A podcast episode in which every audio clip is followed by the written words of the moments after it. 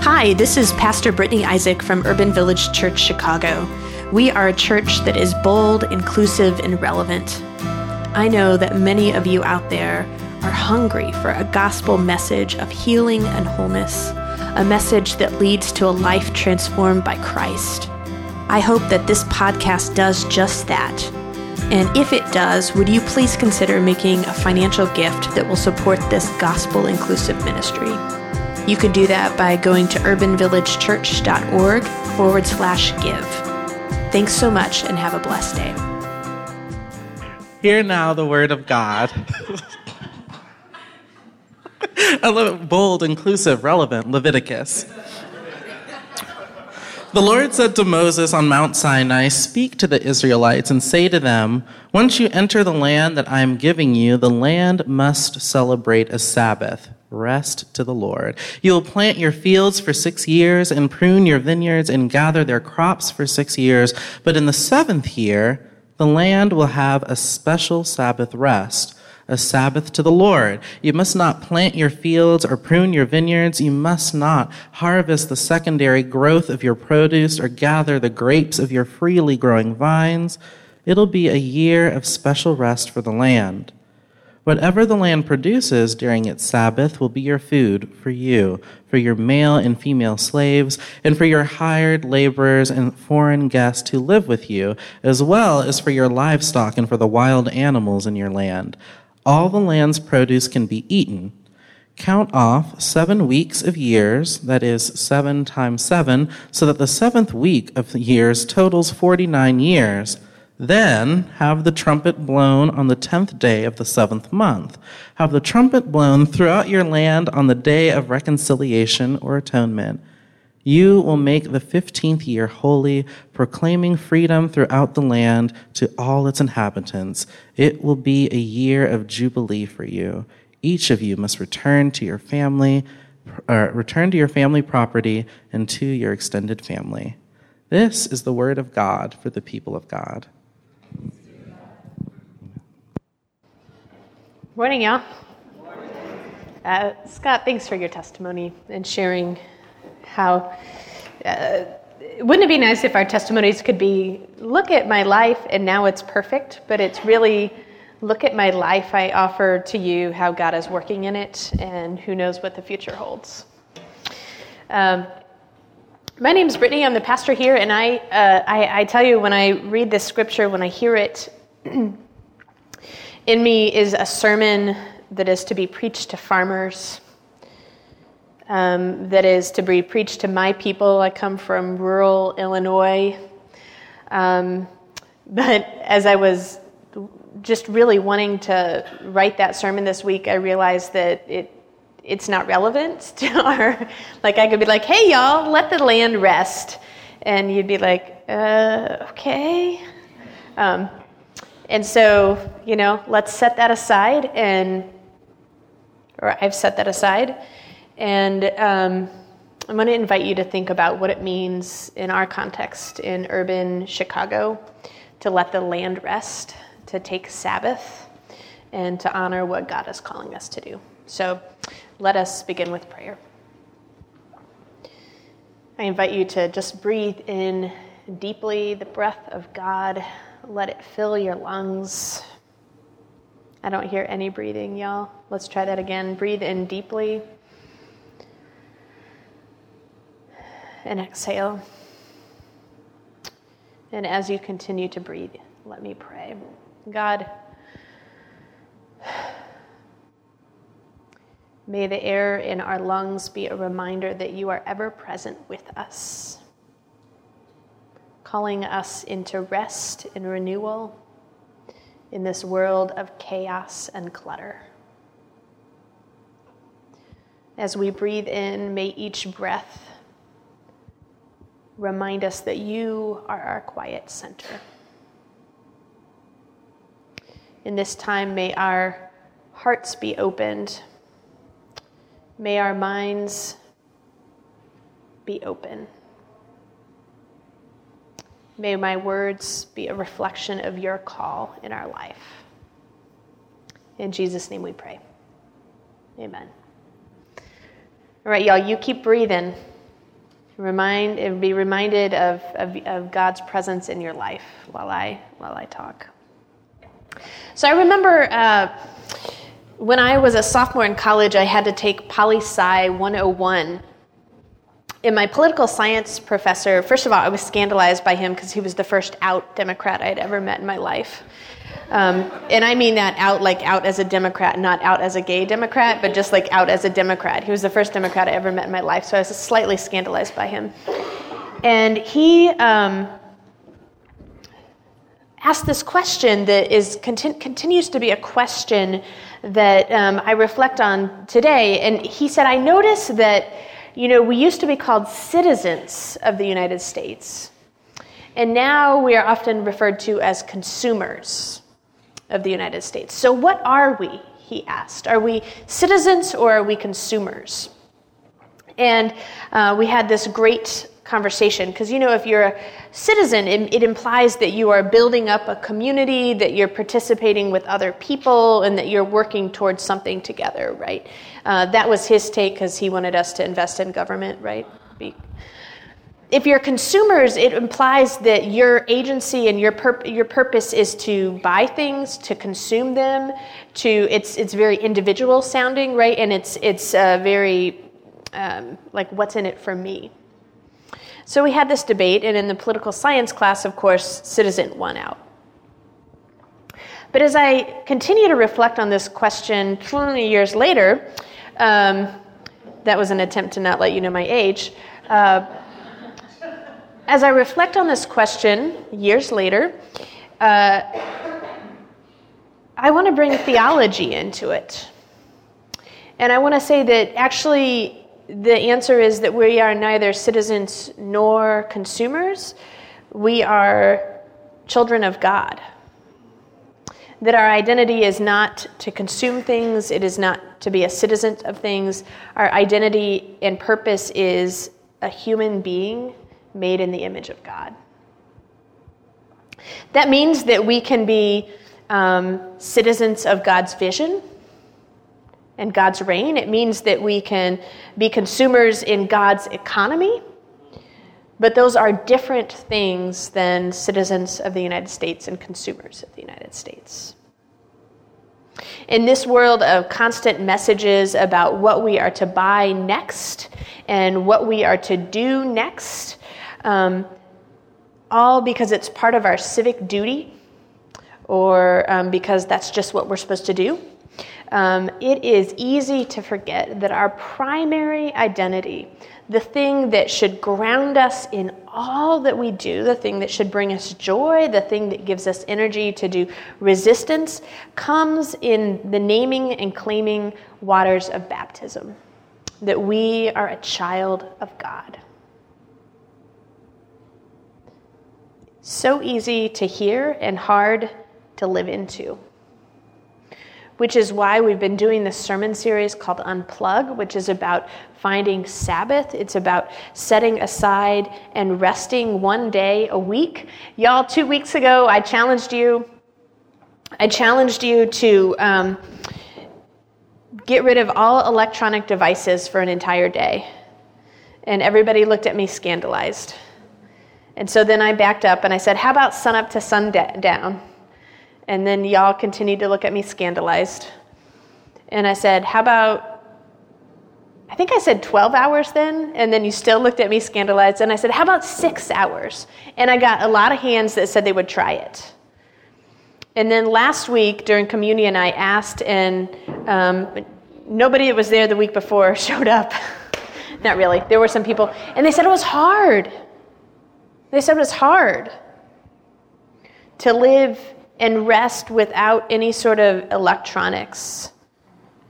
To just be in the presence of God and community for six hours. It's hard.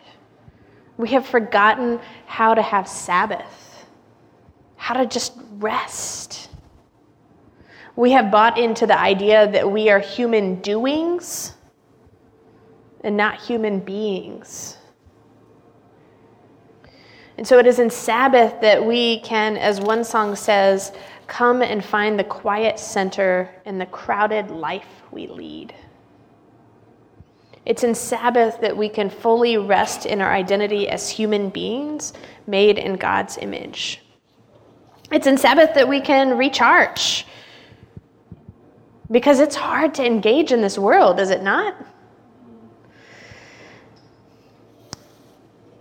But the problem is, we live in this world of information, so much information telling us what to do and how to do it.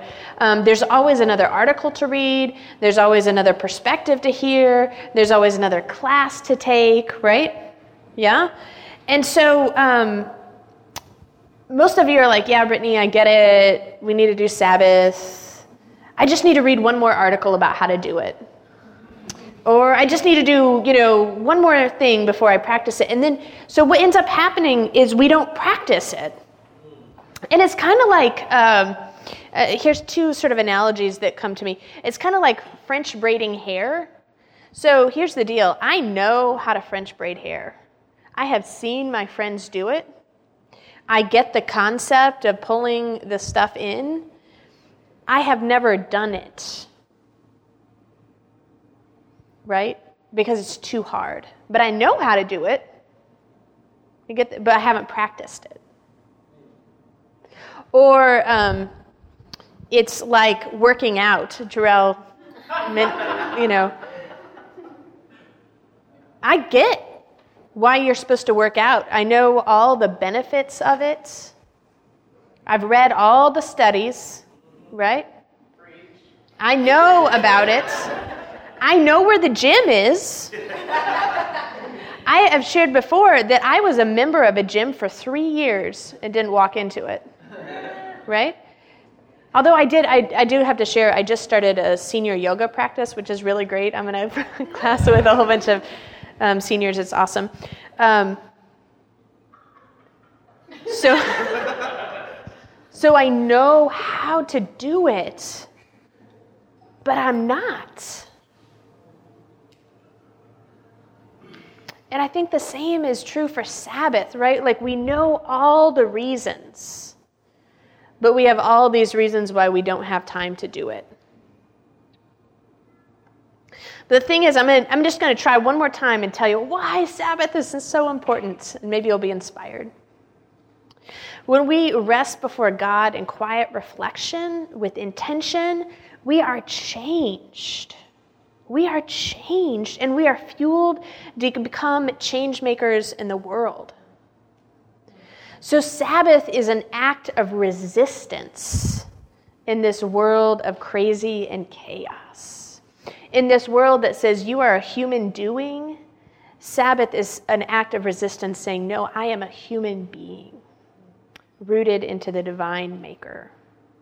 It reminds us that I, I, I, get this way. I look at my Facebook feed or Twitter feed, and man, there is so much pain in this world, right? And there's so everywhere I turn, there's a different cause to take up. And so Sabbath reminds me that I am not the savior of the world, that Jesus is the savior of the world. And that in Sabbath, I can rest and find my identity in God and my call, my sense of vocation and purpose. And then when I come back into this world, I don't have to take on the 57,000 causes that are there. I can trust that God is placing a call on everybody's life, and what I have passion and vision for, I can take up. Right? Does that make sense? It is in Sabbath that we find that rest and that identity. It is also in Sabbath that we catch a vision of something larger, of, a, of, of, God's economy, God's governance, the kingdom of God, the reign of God, the queendom of God, whatever you want to call it, the kin, kingdom of God, all these names for what, what is God's dream for this world. And so it is in Sabbath rest that we catch that vision. It's a vision we see in our scripture passage today, and it is a vision that is completely countercultural to everything we know and see in the world that we live in. I want to show a video that um, I did. I forgot to preface this um, in the last service, but this is um, a woman who was featured in our One Book, One Church book club um, in the Rescue Rescuing Jesus book. Um, Sharon Harp- Harper, Lisa, Lisa, Sharon Harper. Um, so this is a video from for her. Now it's interesting because if you dig into this, and I know y'all are going to go home and dig into the idea of jubilee. So I'm just going to tell you right now that many scholars think that Jubilee actually never got lived out. Yeah, so, so then, then it becomes easy to say, oh, yeah, Brittany, that's just pie in the sky, and then there's real life. So I'm living in real life. But I think, uh, and it didn't get lived out because uh, they know that the landowners didn't want to give up their wealth, right? Sounds familiar. But I think that that does a great disservice to God to just throw this vision off as pie in the sky. Because this is the vision of God that we haven't been given. It is what we see that God wants us to live into. This is God's economy, God's all, all those words I used to describe, right? And so uh, if we sit in Sabbath, we become confident in our identity as God's children and the call and vocation that God has given us to then uh, live out that vision in the world. I'm going to sneeze. Come later. So we get to stand at this intersection of Christ and culture, where we see the world that we live in and we have this vision of God that is so much more. And we get to, in strategic ways, push up against what's happening in our world and bring about God's vision. So I want to I want to give you a couple of examples of this because it's happening all around. With ordinary people, it happens. Y'all are probably doing it and you don't even realize it. Okay? So I'm just going to throw some examples out and I invite you to think about about yourself too, and in, in the ways that you might be living out God's vision um, through acts of resistance.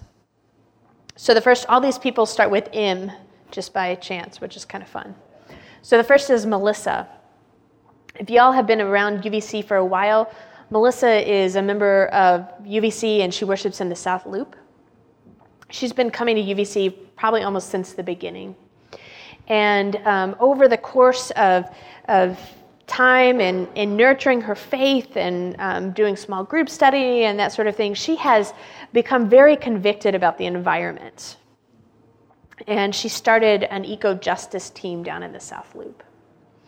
About 18 months ago, their focus was really on helping the UMC divest from fossil fuels. She was working on legislation at our um, conferences and advocating to help divest from fossil fuels. Right now, um, the UVC South Loop Faith in Action team is partnering with an organization called Faith in Place that focuses on um, sustainable agriculture, on energy, on water preservation, and, and on advocacy work.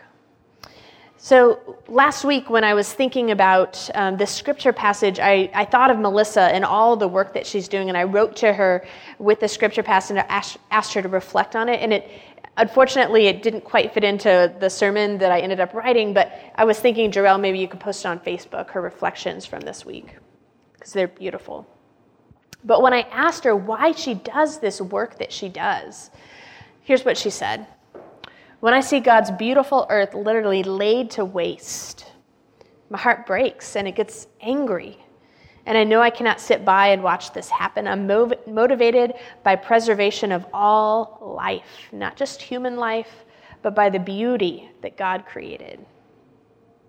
Do you see how her faith, knowing her identity as God's beloved child, and feeling convicted about something has led her to these acts of resistance to say, you know what we do in normal life, I'm going to just push up against that a little bit and try to make change, right? So the second is uh, Mary and Adam Arndt. Y'all may maybe know them from the south from Andersonville here. They have been bicyclists for a long time, um, and then, due to various reasons, they ended up getting a car a couple of years ago. Uh, with this new little baby boy that they have, and life is a lot easier with a child when you have a car. But this past summer in July, they um, took a pledge at the Tour de Fat, which is a bicycle beer themed carnival that was hosted here in Chicago. Anybody go to it? Apparently, there were 10,000 people at it. Yep. Maybe you saw this then. They uh, donned in yellow t shirt, um, they pledged to give up their car, and they got a bicycle instead. And uh, Adam shared that they wanted to do it because they wanted to simplify their life. So they are, have pledged to live car free for the next year. Um, also, they said that if you're interested in knowing more about being bicyclists in the city, they would love to talk to you. So um, look for them. But I also know that Mary and Adam care deeply about the environment. Um, Mary, uh, back, they, Mary helped start UVC Andersonville, and back um, then she was doing an organic garden with Bethany. They, they planted one just out here. Um, Mary has a deep passion for preservation and care of the earth. Um, and they know as they have been grounded in that identity and feel called to simplify their life and not have a car, they also know that they get to do that out of, of the privilege of living in a neighborhood that's accessible by public transportation and their job is close. So that as they sort of take on a, um, more uh, things that simplify their life, they realize that the, the job of resistance grows bigger, right? That they, that they also need to advocate for um, places where there's food deserts. They happen to live close to a grocery store, but other people don't have that luxury. Um, so their acts of resistance gives them the capacity to see where more work is needed in God's vision. So, Melissa, Mary, and Adam. Also, I have a seminary colleague named Melva and Melva uh, has a ministry. It's a Facebook Live ministry um, down, uh, she lives in Atlanta, Georgia. And every Sunday morning, while she's making breakfast for her family, she has what's called the Pink Robe Chronicles. She has a really cool pink robe. And uh, she has created a community of care for people who are on the front lines of justice and resistance movements. Um, many of the folks that sign on to this Facebook Live are um, people who are prophets that are advocating for Black Lives Matter. They are social workers that are caring for children every day. They are pastors in churches.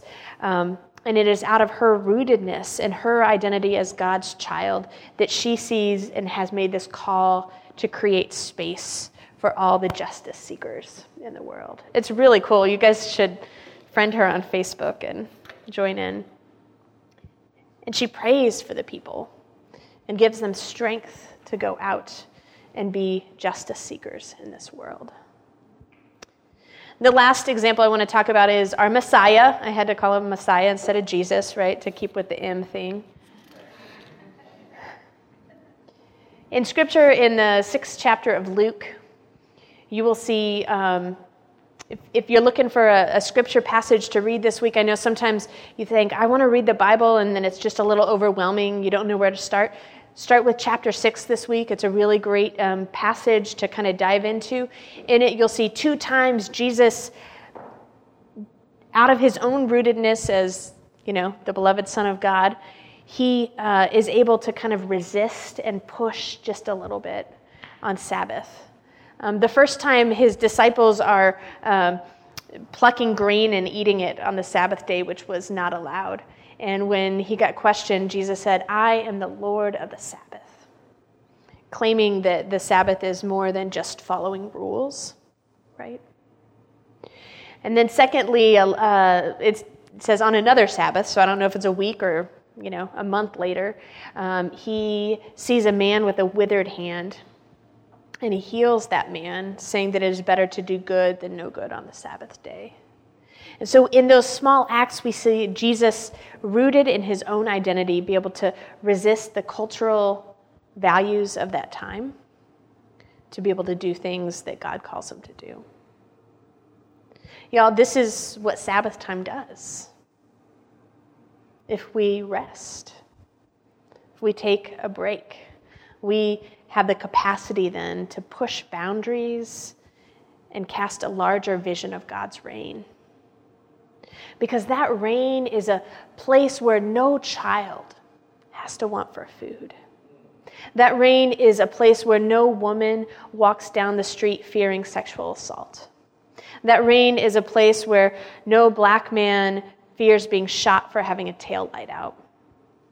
That reign is a place where our earth is cared for and replenished as we get food from it.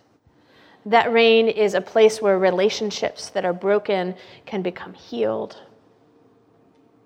That reign is a place where every life has worth, not because of what it produces or does, but simply because that life is a child of God. So, y'all, if we can't rest, we can't see this vision, and we're going to get tired. And we're going to feel like the whole weight of the world is on our shoulders. We're going to forget that there's already a Savior of the world. So I invite you to rest this week. I don't know what you have planned today, but maybe cancel it. Or maybe use it as an opportunity to share with friends and rejoice in what God is doing in your life. Rest. Rest in God's abundance. And then, grounded in that vision, go forth to bring about a small amount of change in your life. Amen.